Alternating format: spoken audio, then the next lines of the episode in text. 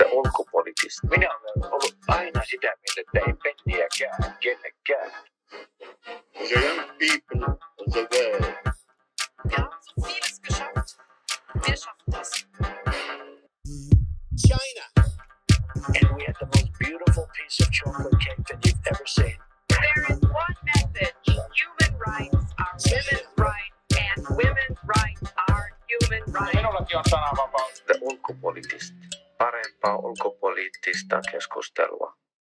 Tervetuloa te ulkopoliittistin pienen podcast-studioon. Meillä on tänään aiheena turvallisuuspolitiikka ja ulkopolitiikka ja siihen liittyvä keskustelu tai sen puute. Ja täällä mulla on studiossa kaksi upeaa keskustelijaa, Maria Malho ulkopoliittista Moikka. ja Aino Haksli Helsingin yliopiston väitöskirjatutkija. Moi.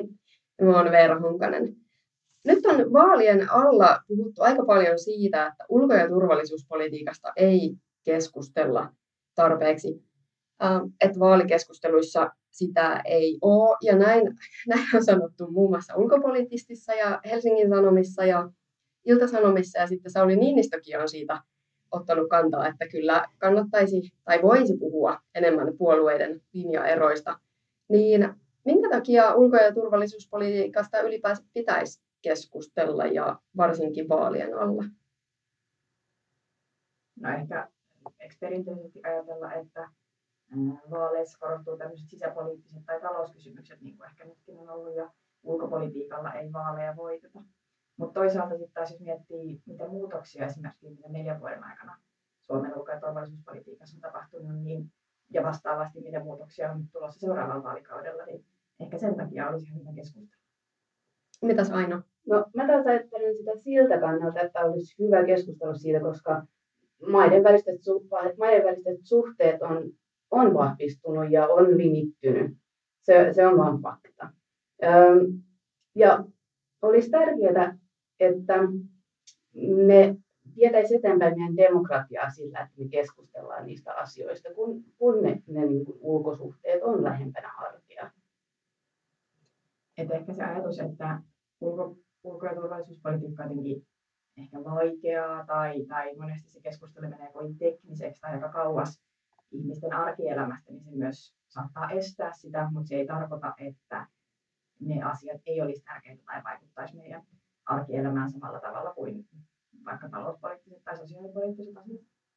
Niin se ei välttämättä ihan heti näy, että ne vaikutukset saattaa tulla pidemmällä aikavälillä. Maria sanoi tuossa just, että seuraavallakin vaalikaudella nähdään isoja muutoksia ja tosiaan viimeisen neljän vuoden aikana on tapahtunut tosi paljon.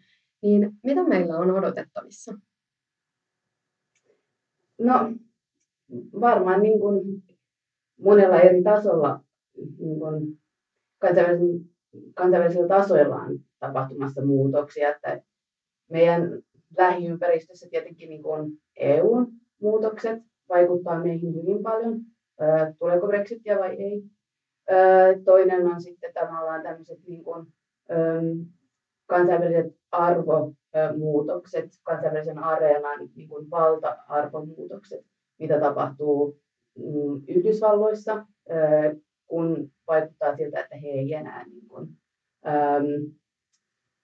varmista tämmöistä niin kuin, liberaalidemokraattisia arvoja niin vahvasti, eivätkä, eikä ole niin vahvasti tukemassa Eurooppaa tai EUta, mitä tapahtuu, kun Kiina vahvistuu.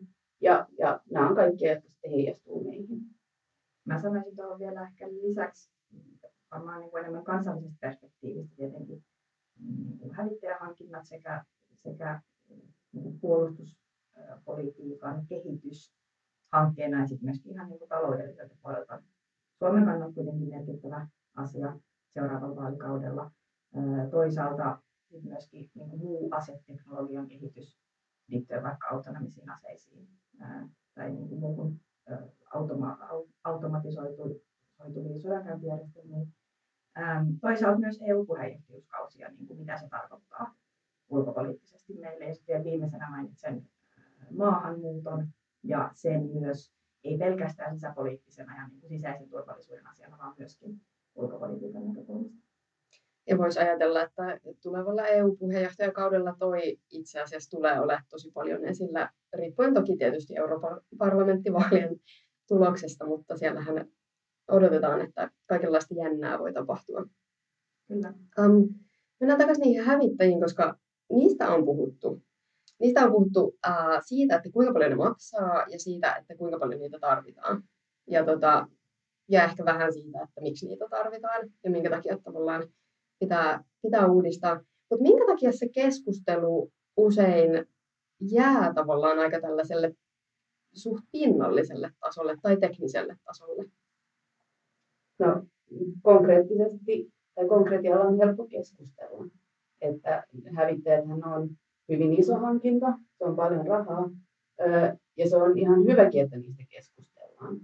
Um, ja, mutta sitten, ja sitten kun se laitetaan tavallaan vastakkain semmoisen niin kuin, mm, ehkä nyt kun sisäpoliittisesti meillä hallitus ei ole pystynyt tekemään päätöksiä esimerkiksi niin kuin soten osalta, ja ehkä mä itse näen, että ne ehkä ollaan laitettu nyt niin kuin vastakkain, vaikka, vaikka ne ei, ei taistelekaan keskenään.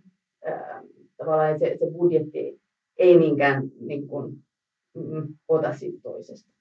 Mutta hävittäjät, se on, se on konkreettinen. Mutta sitten toinen on ehkä se, että kun prosessi on toki vielä kesken ja niin hän emme tiedä kovin tarkasti myöskään siitä, niin ehkä tämäkin aiheuttaa sitten sen, että on paljon helpompi keskustella siitä, että onko 64 vai, vai mikä se lukema on, kuin siitä, että, että mitä oikeastaan se suorituskyky tarkoittaakaan, tai mitkä nämä eri vaihtoehdot sen korvaamiseksi on, koska sitten tullaan taas tähän, että kun, kun ei ole sotilasasiantuntija, niin se menee helposti niin syvälliselle niin kuin haastavalle tasolle se keskustelu, että kuka tahansa ei enää pystykään osallistumaan siihen. Niin, ja sitten kuitenkin ulkopoliittinen ja turvallisuuspoliittinen keskustelu olisi tärkeää ja, ja tavallaan vaikka tosiaan sitä demokratisoitumista on tapahtunut tässä, että varmasti puhutaan enemmän kuin 50 vuotta sitten tai muuta, niin se ei, äm, että aika, aika lailla se, ketkä keskustelee, niin on, on ehkä sitten keski-ikäisiä valkoisia miehiä. Mm. Tyypillisesti varmaan näin ehkä, ehkä voimme tehdä jotain sillä asialle. No mitä mieltä te olette siitä väitteestä, että onko vaalikeskusteluista puuttunut ulko- ja turvallisuuspoliittinen aspekti? No sen verran, mitä, tai ne keskustelut, mitä mä olen seurannut, niin mm, varmaan voisi sanoa, että ei se tietenkään ole pääosassa, mutta kuitenkin mä olen ollut ehkä ihan positiivisestikin yllättynyt siitä, että on kuitenkin paljon senkin tyyppistä keskustelua. Ja esimerkiksi olen ollut itse läsnä jossain tämmöisissä asiantuntijakeskustelutilaisuuksissa, joissa on keskitytty esimerkiksi pelkästään ulkoturvallisuus- ja puolustuspolitiikan näkökulmiin. Tai toisaalta käsittääkseni on ollut myös tällaisia kansalaisille avoimia keskustelutilaisuuksia ympäri maata, missä on ollut pelkästään ulko- ja turvallisuuspolitiikan aiheita. Et siinä mielessä varmaan, niin kuin itsekin äsken sanoit, että varmaan se on muuttunut ihan viimeisten vuosien tai vuosikymmenten aikana, että se on myös lisääntynyt se keskustelu siihen nähden, mitä se on perinteisesti ollut. Mä myös näkisin tai olen nähnyt, ehkä katson niin kuin omien linsseni, linsseni kautta, että näinkin, että on ollut ulko- ja turvallisuuspoliittisia keskusteluita. Niitä on ollut mun mielestä niin kuin yllättävän paljon. Onko se sitten näkynyt esimerkiksi mediassa, niin se ei ehkä sitten ole niin kuin sinne, mutta mun mielestä niin kuin on on ollut poliitikoilta tai mm, ketkä on hakemassa nyt eduskuntaan niin, tai ehdokkailta, niin, niin on ollut yrityksiä ainakin päästä keskustelemaan. Minkälaisia nämä yritykset on ollut ja minkälaisia ne aiheet, esimerkiksi Maria sunkin äh, niissä paneeleissa ja keskusteluissa, missä olet ollut äh, kuuntelemassa, niin mitä siellä on nostettu esiin? No varmaan näitä, mitä mainitsinkin jo aikaisemmin, liittyen, vaikka nämä hävittäjät on ollut yksi, niin myös EU-puheenjohtajuus. Mutta sitten ehkä sen lisäksi yksi, mikä on ihan mun mielestä viimeisen, voisiko sanoa vuoden tai parin aikana muuttunut, niin keskustelu asevelvollisuuden tulevaisuudesta, eli sen mallin niin kuin, sopivuus tai, tai niin kuin, vastaavuus ehkä nykyajan tai tämmöisiin uudenlaisiin arvoihin, eli vaikka erilaiset kansalaispalvelusmallit tai sukupuolineutraali ase, palvelus. Ähm, toisaalta sitten taas niin uhkien muutos tähän liittyen hybridivaikuttamisen teemat, toisaalta vaalivaikuttaminen ja tämmöinen demokratian kestävyys siinä yhteydessä. Et, et kyllä mun mielestä niin, tällaiset kaikki teemat on kyllä ollut siellä keskustelussa esillä, tosin ehkä sitä aika lyhyesti tai tälleen niin kuin pistemäisesti.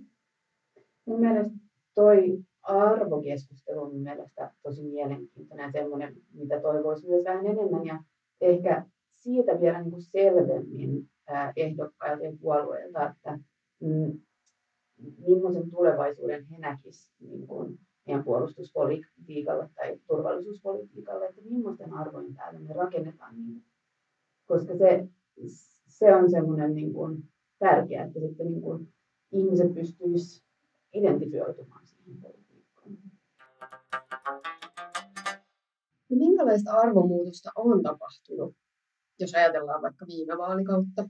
Minusta just näissä yhdessä, yhdessä tota paneelissa MTS, eli maanpuolustustiedotuksen suunnittelukunnan ulko- ja turvallisuuspoliittinen vaalipaneeli, jossa mun mielestä Pekka Haavisto kiteytti, vihreästä kiteytti aika hyvin, että jotenkin, että tämän, tämänhetkinen asevelvollisuusjärjestelmä verrattuna sitten esimerkiksi vihreän, puolus, vihreän puolueen äänestäjien arvoihin vaikuttaa jollain tavalla vanhakantaiselta ja että puolustusvoimien tai, tai niin kuin koko puolustuspolitiikan täytyy ottaa se vakavasti, koska ei, ei ole kenenkään etu tai millään tavalla Suomen kansallinen etu, että se vaikuttaa vanhakantaiselta ja jotenkin menettää sitä kautta houkuttelevuuttaan tai uskottavuuttaan. Eli ähm, ehkä tähän on, tässä on varmaan eroja ympäri maata ja riippuen esimerkiksi siitä, minkä tyyppisessä ympäristössä asuu, mutta että on varmaan totta, että vaikka kaupungissa asuvat nuoret kokevat, että heillä on jotain sellaisia arvoja, joita sitten tämmöinen esimerkiksi nykyinen asevelvollisuusjärjestelmä ei tällä hetkellä täysin vastaa. Eli voisiko sitä kuvata jotenkin liberalisoitumiseksi tai tämmöisten, tämmöisten niin liberaalimpien arvojen korostumiseksi ainakin näissä ihmisryhmissä.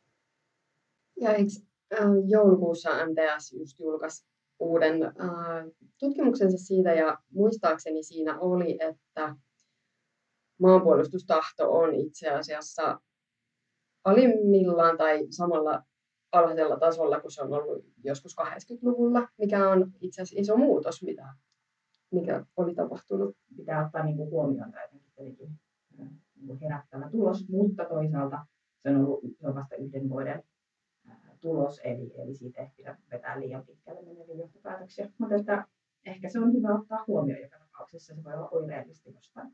Niin se ehkä voi tavallaan tukea sitä Haaviston väitettä tai huomiota, että ehkä se äm, esimerkiksi vihreiden äänestäjien näkemykset ei enää tavallaan, tai ei mene yhteen sen, sen kanssa, mitä meillä nyt on. Kyllä, ja erityisesti se on korostunut tämä, tai nämä suurimmat lukemat oli alle 20-vuotiaiden ikäryhmässä, mikä toki on huolestuttavaa, koska he ovat ne, jotka sitä asevelvollisuutta suorittavat tulevaisuudessa. Aino, se kurtistelet kulmia Miksi näin? Toi, mitä Maria myös sanoi, että, että se on vasta niin kuin nytten, tai niin kuin se on yksi kerta. Että et, et ei voi niin kuin puhua trendistä. Ja sitten no, arvomuutokset on myös hyvin vaikeita. Ja tietenkin toi on niin kuin semmoinen pieni heikko signaali. Ja tietenkin se pitää ottaa, ottaa esille.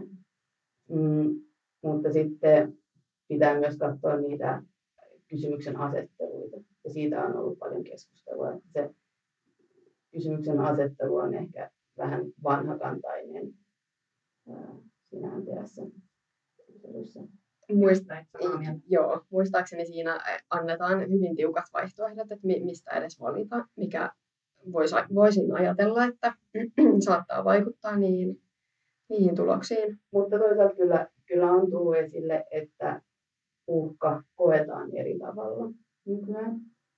Tai, että, tai nuoret kokee esimerkiksi ilmastonmuutoksen suurimpana uhkana. Mm, mutta miten sitten tämmöisen, niin kuin, että vaikuttaa se sitten niin kuin arvojen muutokseen vai onko se semmoista niin kuin lyhyemmän aikavälin um, niin kuin asennemuutosta, niin, niin se, on, se on mielenkiintoinen keskustelu tai kysymys, joka on vaikea vastata niin kuin yhden, yhden tutkimuksen perusteella. No miten ilmastonmuutosta voisi ajatella turvallisuuspoliittisesta ää, viitekehyksestä? No sehän on ihan avainkysymys, ähm, varsinkin tai niin kuin, jos mietitään ensinnäkin maahanmuuttoa. Mm, mm, kuivuus, joka vaikuttaa sitten niin kuin suuriin mm, äh, migraatioaaltoihinkin. Et sitä kautta sitä voi miettiä. Ja sitten varmaan ihan niin resurssien niukkeneminen ja, ja niin sanottujen resurssikonfliktien mahdollinen lisääntyminen, niin kaikki mitä siihen liittyy. Mutta varmasti se on, se on niin kuin vaikea, koska se on turvallisuuspolitiikasta ihan missä tahansa muussakin politiikkalohkossa niin sanotusti, koska se on niin valtava ja sitten toisaalta hidas, mutta sitten kuitenkin sellainen asia, mihin meidän pitäisi reagoida nyt seuraavan 12 vuoden aikana. Että tota, se, että että tehtäisiin konkreettisia turvallisuuspoliittisia toimia ilmastonmuutoksen torjumiseksi, niin se toki sanotaanko, että se vaatisi jonkun verran pohdintaa, että mitä se konkreettia on, mitä nimenomaan turvallisuuspolitiikan alalla pystyttäisiin tekemään. Ilmastojoukot. Kyllä. Nuoret varmaan lähti. Kaikki. Kyllä, tai voidaanko me tästä lähinnä puhua ilmastojoukoista, kun, kun on näitä mielenosoituksia ja muita. No kai me voidaan. Ja siis kunnioituksella, eikä, eikä niin kuin mitenkään muuten. No minkälaisia muita asioita te nostaisitte? Tässä keskustelussa on tullut esiin muun muassa autonomisten aseiden kehitys, ää, Yhdysvaltain muutos, Kiinan vahvistuminen ja muuta, niin onko nämä sellaisia, mistä te toivoisitte enemmän analyyttistä keskustelua vai ja tuleeko lisäksi vielä jotain muita? Mä näkisin, että siinä niissäkin viitekehyksissä, kun puhutaan arvoista, niin, niin on vahvasti kyse myös arvoista. Et, ähm, esimerkiksi Kiinan nousu ja miten Kiina esimerkiksi ähm, kehittää autonomisia aseita tai muutenkin teknologiaansa, ei perustu samalle niin kuin teknologian kehittämis eettisille perusteille, mitä meillä. Niin se, on, se on mielenkiintoinen keskustelu, että miten me varaudutaan ja, ja, ja miten me kehitetään meidän puolustusta öö, vastaamaan sitten niin kuin tämmöisiä toimijoita, jotka ei pelaa samojen standardien mukaan kuin me. Ja tavallaan se linkittyy myös niihin keskusteluihin, että miten esimerkiksi, mikä on YK on tulevaisuus, mm, kun vaikuttaa siltä, että, että esimerkiksi ihmisoikeuskysymykset, niitä ei nähdä samalla tavalla. Ja tuohon liittyy nyt varmaan ottaa esimerkiksi vaikka INF, ydinasesopimuksen mahdollisen purkautumisen tämän vuoden aikana, kun mahdollisesti sekä Yhdysvallat että Kiina irrottautuu siitä. Eli jollain tavalla tuossa yhteydessä ehkä tämmöisen niin kuin kansainvälisen sääntelyjärjestelmän ää, romahtaminen tai, tai kyseenalaistaminen entistä enemmän kyllä. Mutta sitten ehkä sen lisäksi taas nyt jos kansallisesta näkökulmasta miettii, niin vielä nostaisin mm, tiedustelulait, mm, mitä tota, ei ole vielä käsitelty ja toisaalta sitten Suomen kansainvälisen yhteistyön lisääntyminen, erityisesti siis puolustuspolitiikassa sekä harjoitusyhteistyö että, että näiden muiden aiesopimusten kautta. Niin, ja, ja nyt ehkä näissä molemmissa teemoissa sekä tiedustelulaissa että, että tässä kansainvälisessä yhteistyössä, niin ne on toisaalta niistä ei ole, ähm, ehkä emme tiedä niistä julkisuudessa niin paljon, ja toisaalta myöskin tämä, että se menee helposti niin kovin syvälliseksi tai, tai haastavaksi keskustelu, että mä en ole varma, että voidaanko niistä edes keskustella. Tai varmaan niin voidaan jollain tasolla keskustella enemmän, mutta kuinka syvälle niihin aiheisiin voidaan edes päästä julkisessa keskustelussa, niin en ole varma. Mutta eikö sitä prosessia avattu kuitenkin aika paljon niin tiedustelulaissa, että kyllähän siitä keskusteltiin kansallisella tasolla hyvin paljon. Hmm, ehkä joo, varmaan prosessista, mutta en ole varma, että onko sit oikeastaan siitä sisällöstä vai mitä se käytännössä tarkoittaakaan, niin siihen ainakaan mun tietääkseni ole. Mun mielestä ihan mielenkiintoinen kysymys olisi sitten, että mitä haluttaisiin tietää siitä prosessista? Tai niin kuin sisällöstä, koska mun mielestä sitäkin on. Tietenkään kaikkea ei varmasti edes pystytä avaamaan tai niin kuin, ei, ei vaan voida kertoa julki, mutta tota, kyllä siitä aika paljon on ollut ja nimenomaan oikeusoppineiden näkökulmasta, että kyllä tavallaan aika, aika niin kuin kriittisesti on, on sitä perattu. En sano, että olisi ollut riittävästi, mutta jonkun verran on. Mutta mitä te haluaisitte sitten tietää siitä prosessista tai sisällöstä tai menetelmistä tai, tai muuta, mitä, mitä ei ole kerrottu? Mun täytyy sanoa, että mm, mulla on ollut kova luotto siihen prosessiin. Et, et, et, mä en itse näe, että, että siinä oltaisiin voitu kauheasti enempää tuoda esille. Mm, ja ehkä siinä on se, että, että mulla on luotto henkilökohtaisesti siihen, että ne ihmiset, jotka tekee sitä, tekee sitä asiantuntemuksella ja sen perusteella, että niillä on vuosikymmenten kokemus siihen asiaan. Et ei, ei, ei ne ole niin kuin jotka menee sinne, koska ne haluaa niin kuin snoopata kaikkien ihmisten tiedot. ei meillä ole resursseja semmoiseen Suomessa niin kuin datankeruussa. Ja kyllä mun mielestä sinne ihan hyvin rakennettiin myös semmoisia kohtia, jotka sitten turvaa yksilön oikeudet niin kuin yksityisyyteen. Joo, toi on mun mielestä mielenkiintoinen, mitä sanoit aina. Varmaan just mulla on ehkä vähän sama siinä mielessä, että henkilökohtaisesti on jotenkin luotto siihen, että, että se on niin tehty oikein ja hyvin ja että nämä ihmiset on ammattitaitoisia, jotka sitten käyttää näitä uusia valtuuksia, mutta sitten ehkä on, mm, on sellaisissa piireissä sellaisissa ympyröissä, joissa myös tiedän olevan paljon ihmisiä, joille ei välttämättä ole sit semmoista mm, sitä henkilökohtaista luottoa niin sanotusti. Eli, eli kyllä mä sitten niinku, niitä keskusteluja käytyä, niin ymmärrän myös sen näkökulman, että julkisesti ei ole ollut välttämättä saatavissa kauheasti tietoja. Mä puhun ehkä nimenomaan sit sisällöstä, että mitä käytännössä tarkoittaa kaatakssuojelupoliisin uusi kaksoisrooli sekä niin kuin poliisiviranomaisena että tiedusteluviranomaisena. Ja, ja niin kuin kenenkään, joka ei ole perehtynyt erityisesti siis poliisin toimialaan tai tiedustelutoimialaan, niin on vaikea ymmärtää sitä tietenkään, että mitä se tarkoittaa käytännössä. Ja toisaalta suojelupoliisi ei sit myös voi hirveän tarkasti kertoakaan ulospäin, mikä on sinänsä ok, mutta toki aiheuttaa sitten ehkä tämmöistä hiukan tämmöistä epäluuloa tai kyseenalaistamista. Ja usein Suomessa tuntuu, että tämä nyt on toki siis henkilökohtainen näkemys, mutta niin kuin monesta asiasta voitaisiin ehkä kertoa ihan siis pikkusen avoimemmin. Ei tietenkään kaikkea voi läväyttää auki, mutta täällä ollaan ehkä turhankin varovaisia tai, tai jotenkin semmoisia, että tämä asia nyt vaan on näin. Ja me ei voida tästä kertoa, vaikka oikeasti siitä pystyttäisiin ihan niin kuin kuitenkin jonkun verran enemmän puhumaan. Ja käsittääkseni muissa Pohjoismaissa ollaan ehkä vähän avoimempia.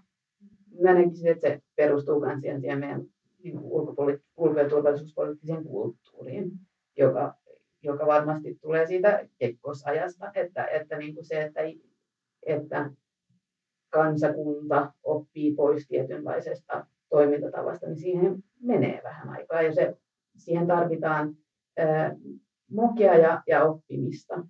Ja, ja tota, ää, mä uskon, että, me ollaan menossa parempaan suuntaan.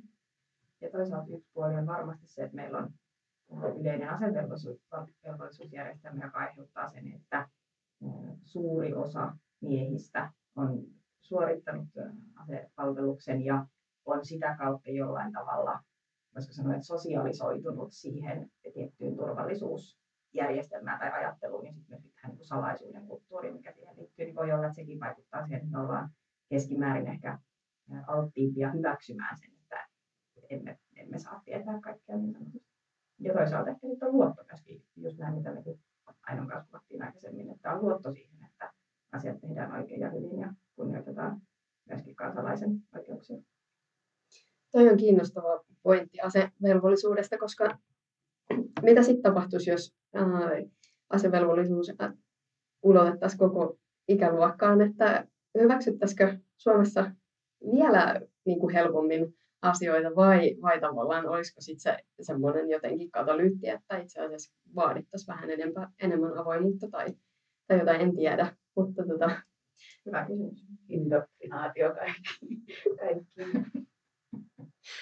no, mutta et siitähän on esimerkkejä toisissa maissa, että virallinen totuus on vikaa. No, näitä näkisin, että se, että, tai toisaalta se olisi vain positiivinen asia ja sitten se avaisi myös tätä ymmärrystä just siihen, että ulko- ja turvallisuuspoliittiset kysymykset on laajempiakin kuin vain niin kuin aseet tai asejärjestelmät. Ja että niin kuin sodan kuva on laajempikin. Mä uskon, että se, että otettaisiin koko yhteiskunta mukaan myös siihen, niin laajentaisi. Ja toi varmaan on tapahtunut nyt hybridivaikuttamisen ja, ja just tämän vaikuttamisen, vaalivaikuttamisen, mitä tehdään sosiaalisessa mediassa tai, tai sen kautta, niin tavallaan ehkä sieltä tulee se niin kuin ajatus, että hetkinen, että itse asiassa tämä on laajempi kysymys kuin pelkästään aseet tai asejärjestelmät, tai että ne, ne uhkat on erilaisia ja ne voi, voi vaikuttaa meidän demokratiaan ja muutenkin kuin sillä, että jotkut joukot tulee siis konkreettisesti jostain rajan yli. Kyllä, ja mun mielestä tämä on muuttunut, ää, voisiko nyt sanoa viimeisen hallituskauden aikana, ehkä hallituksen vaikutukset sinänsä vaan niin kuin laajemmin ilmapiirin tai keskustelun muutoksista muualla kuin Suomessa. Ähm, mutta sitten ehkä, jos mietitään vielä tätä vaalikeskustelua, niin sitten jotenkin sinne vaalikeskusteluun tai vaalitentteihin asettaminen laajempi ähm, ulko- ja turvallisuuspoliittinen keskustelu ei ehkä ole vielä päässyt. Eli sit se, se kuitenkin monesti jää siihen niin kuin, hiukan pinnalliseksi hävittäjämäärien tai niin kuin, ää, NATO-yhteyksien ruodintaan. Mitä Aino sanoo? En, no, mä mietin sitä, mä menen ehkä myös siihen tota, halpaan, että mä rupean miettimään, että, että ulko- ja turvallisuuspolitiikka on niin kompleksista ja siitä pitäisi niin kuin, pitkään ja hartaasti päästä niin eri tasoihin, että sitten kun puhutaan vaaleista, niin, niin tietenkin niin kuin ehdokkaiden pitää käydä niin kuin sata aihetta läpi ja, ja siihen ne, niin kuin mahtuu vain yksi iskulause tyylisesti. Mm, mutta kyllähän se niin kuin, pitä, pitäisi, ulko- ja turvallisuuspolitiikka pitäisi mahtua yhteen iskulauseeseen. Ja siinä just pitäisi tulla se niin kuin, kuva siitä, että mihin nähdään Suomi. Ja mun mielestä olisi just tärkeää, että, että me puhutaan siitä, ähm, mit, miten ne muutokset vaikuttaa meidän demokratiaan ja miten, miten ne saattaa uhata meidän demokratiaa ja miten meidän pitäisi ähm, varjella sitä. No tosiaan Suomesta tulee EU-puheenjohtajamaa heinäkuussa, niin minkälaisia ajatuksia teillä on siitä, että mitä, minkälaista se keskustelu voisi olla täällä ja varsinkin siitä näkökulmasta, että mitä EU voisi yhdessä tehdä tai mitä EU pitäisi yhdessä tehdä? Mulla on teille vaan helppoja kysymyksiä. No, tällä niin tosi ylätasolla ja taas mennään niin kuin niihin arvokysymyksiin. Et tietenkin mitä pitää keskustella on, on, että mikä on EUn ja Euroopan paikka tavallaan niin globaalijärjestyksestä, jos Yhdysvallat alkaa siirtyä poispäin tämmöistä niin läntisen yhteisön ajattelusta. Et se on semmoinen, mitä mun mielestä pitäisi käydä keskustelua ja tuoda se ihan niin kansainvälistasollekin.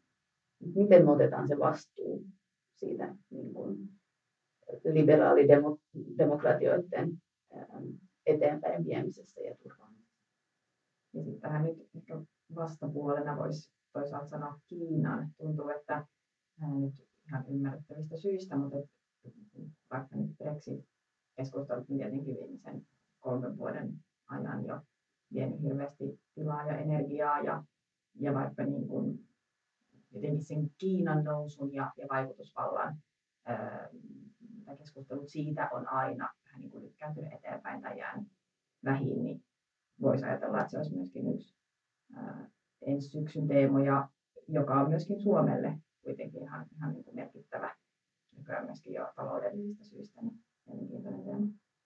Ja se kuitenkin liittyy just siihen, mitä Aino sanoi, että tavallaan mikä on se EUn paikka ja asema ja nimenomaan myös arvojen kannalta ja niin se, että mitä EU voi tehdä liberaalin maailmanjärjestyksen puolustamiseksi tai, tai ylipäänsä paikkansa säilyttämiseksi tai ihmisoikeuksien kunnioittamiseksi tai muuta, koska sieltä Yhdysvallat höperehtii omiaan ja sitten sit Kiina on kuitenkin se, joka, jolla on valtaa ja rahaa. Ja se ei kuitenkaan sitä pelkää myöskään käyttää eikä näyttää, että heillä, heillä sitä on. Ja he, he vahvasti ajaa semmoista niin kuin, mm, suvereniteettipolitiikkaa, jossa ei, ei vaikuteta toisten maiden sisäisiin olosuhteisiin. Ja, ja onko se sitten ihan ok, että se laajenee se, se ajatusmaailma vahvistuu. Ja sitten sekin on niin, niin tota, äh, tai että sitäkin voi ajatella, että okei, että se virallinen on näin ja poliittisesti tavallaan ei, ei vaikutakaan, mutta kyllähän Kiina vaikuttaa toisten maiden sisäisiin asioihin esimerkiksi taloudellisella vallallaan ja, ja että miten rahoittaa ja minkälaiseen velkaloukkuun nämä maat ajautuu ja mitä sitten tavallaan vastineeksi joutuu, joutuu tekemään, niin ei sitä voi ajatella, että ei vaikuta.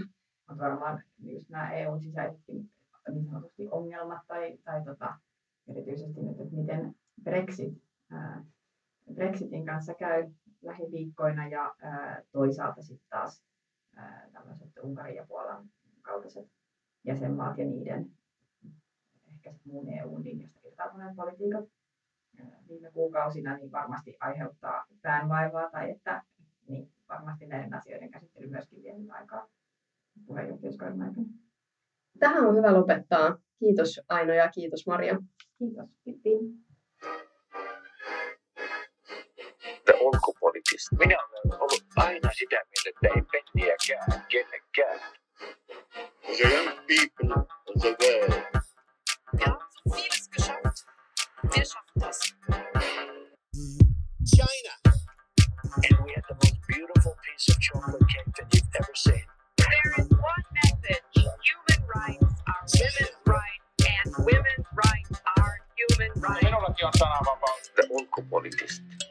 Parempaa ulkopoliittista keskustelua.